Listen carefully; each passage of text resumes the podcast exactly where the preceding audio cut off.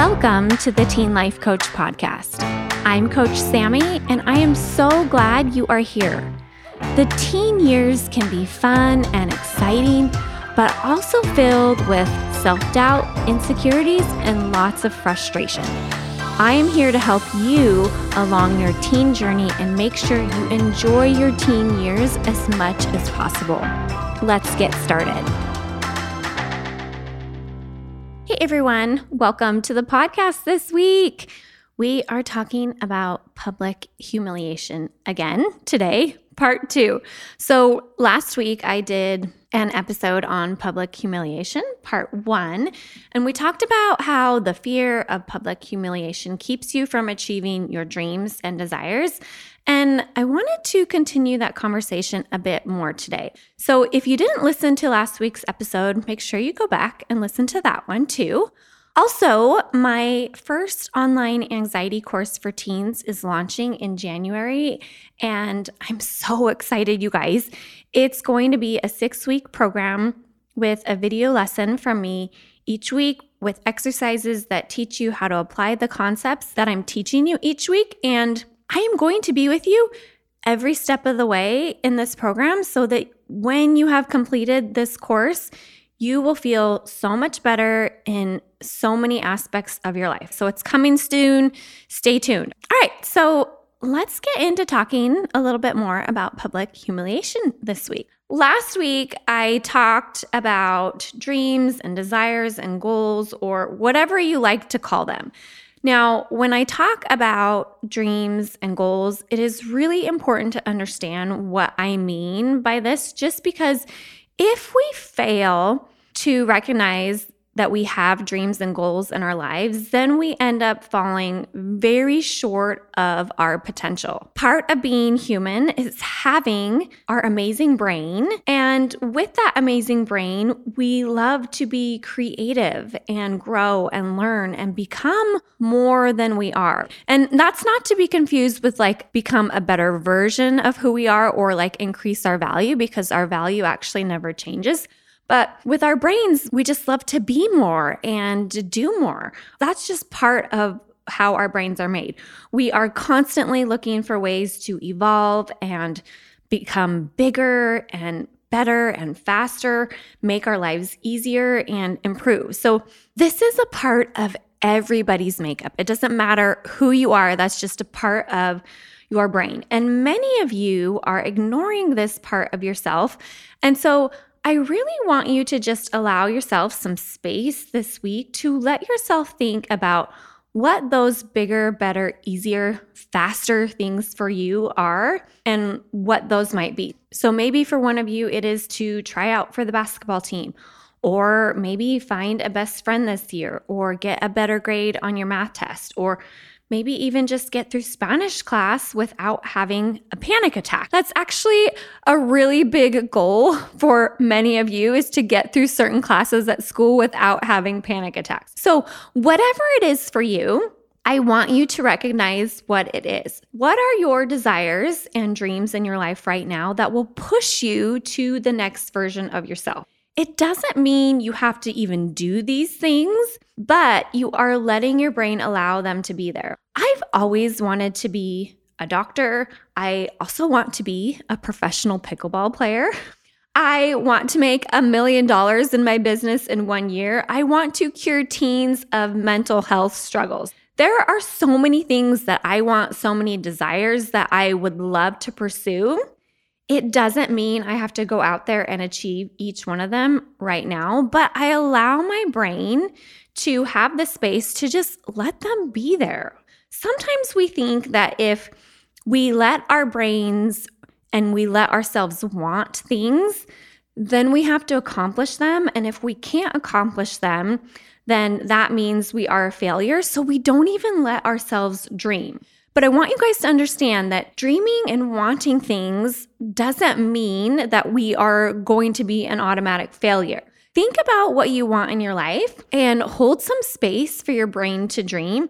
And I also want you to think about how public humiliation is keeping you from striving for those things that you want. One of the best examples of public humiliation that I have seen is the movie Alexander and the Terrible, Horrible, No Good, Very Bad Day. If you guys haven't seen this movie, I highly recommend it. It's super funny.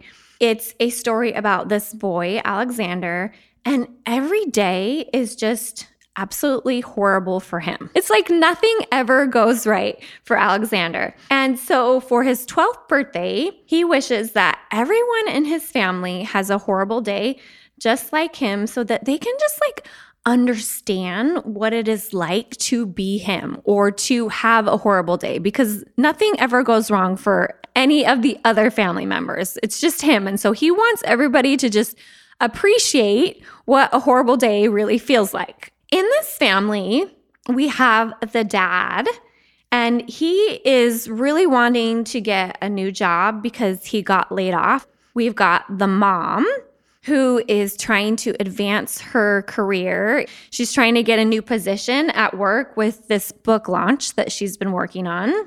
We have the older brother who wants to get his license because he is 16 and so he's working on that. And so he has to take his driver's license test. And he also is wanting to take the school's hottest girl to prom. And then we have the sister who is wanting to be the star lead in the school play, and she's been working really hard on this. And then we have Alexander. He just wants to be cool and have people come to his birthday party, especially his crush, Becky. And he just wants to have a not horrible day. And so in this movie, each of the characters, they have this goal, they have this thing that they're trying to pursue in their life that they want to achieve and just become a different version of themselves.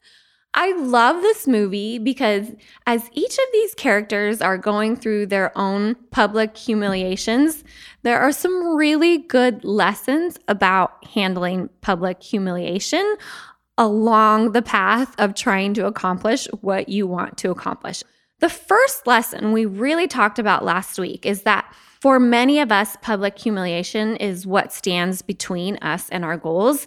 And if public humiliation wasn't even a thing, many of us would actually be the person that we really wanted to be. Whether that is doing like a job interview because you want to get a job and earn money, or trying out for something new, or even talking to a specific person. Or sometimes it could just be saying no to something that we really have always wanted to say no to. So we let public humiliation get in the way of being who we want to be. And the second part about public humiliation, and this is the part about what I love this movie about is that public humiliation is all about what we perceive about the situation.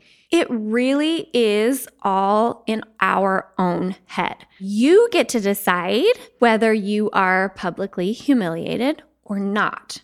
So, one of my favorite characters in this movie is the dad because it doesn't matter what happens to him. He just owns it, he rolls with it. He owns every situation he gets put in that could be seen as humiliating, but he doesn't see it that way at all. His daughter throws up on him after her play just because she like drank too much cough syrup.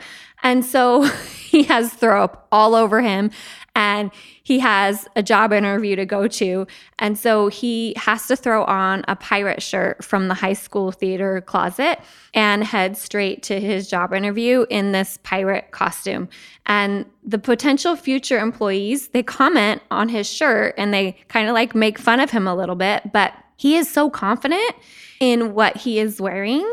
And since he is confident in it. The other guys in the room, they embrace his personality, they embrace his outfit, and they end up just loving his style and loving the way that he looks too, because he embraces it first.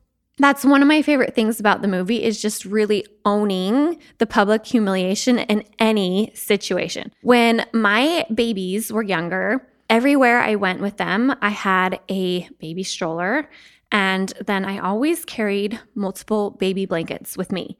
When you are a mom and you do laundry and you are washing baby blankets, you just throw them in the washer with all the other clothes. And for some reason in the laundry, certain clothing items would always stick to my baby blankets. On more than one occasion, I would be with my babies at a park or a playground or somewhere with other people, and someone would be like, Whose underwear is that on the playground? And I would be like, oh my gosh, it happened again.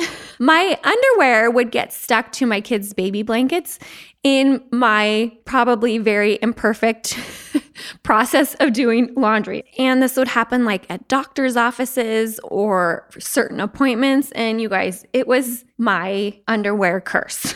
and Instead of choosing to be publicly humiliated, I just owned it and I laughed because it really was so funny. And it always allowed me and whoever I was with to laugh and share other funny stories about being a mom.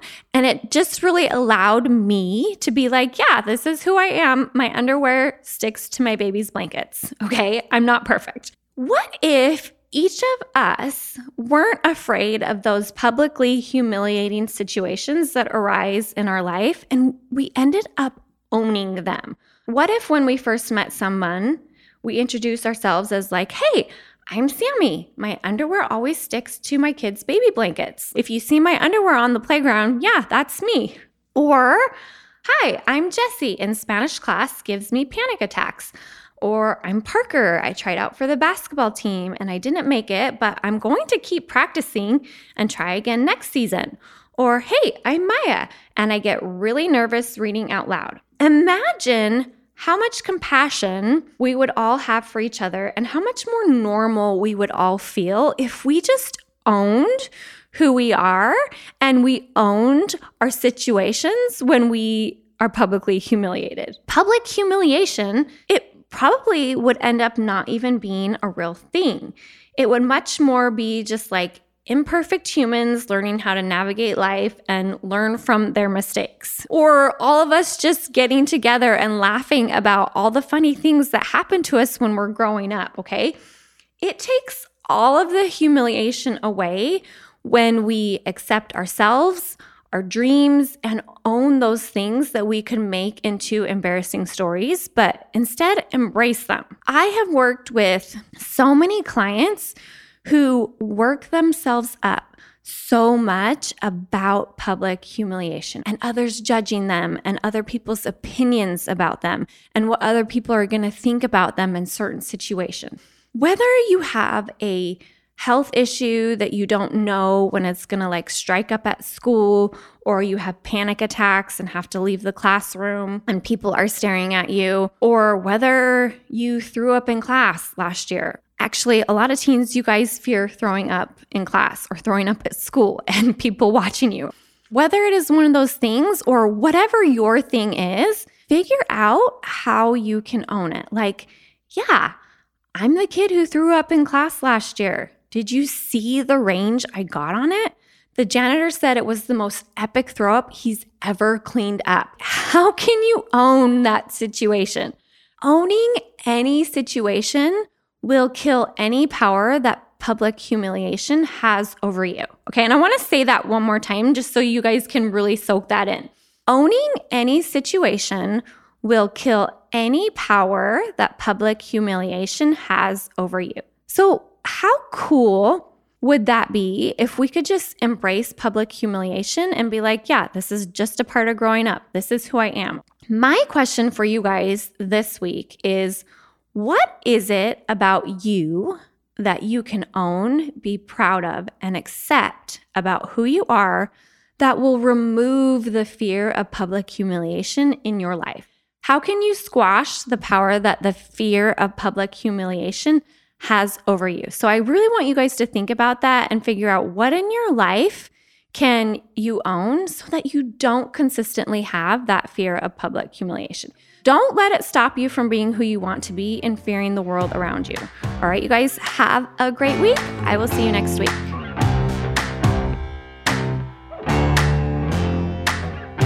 Hey guys, do you want more? If you are ready to work with me in one of my coaching programs for teens, check out my website, knowingup.com. That's K N O W I N G U P.com.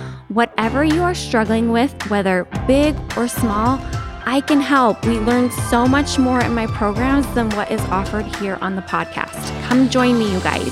See you soon.